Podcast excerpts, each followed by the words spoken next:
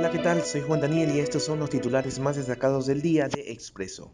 En comparación a la semana anterior, las cifras son algo alentadoras. Guayaquil reporta 15 muertes diarias por coronavirus.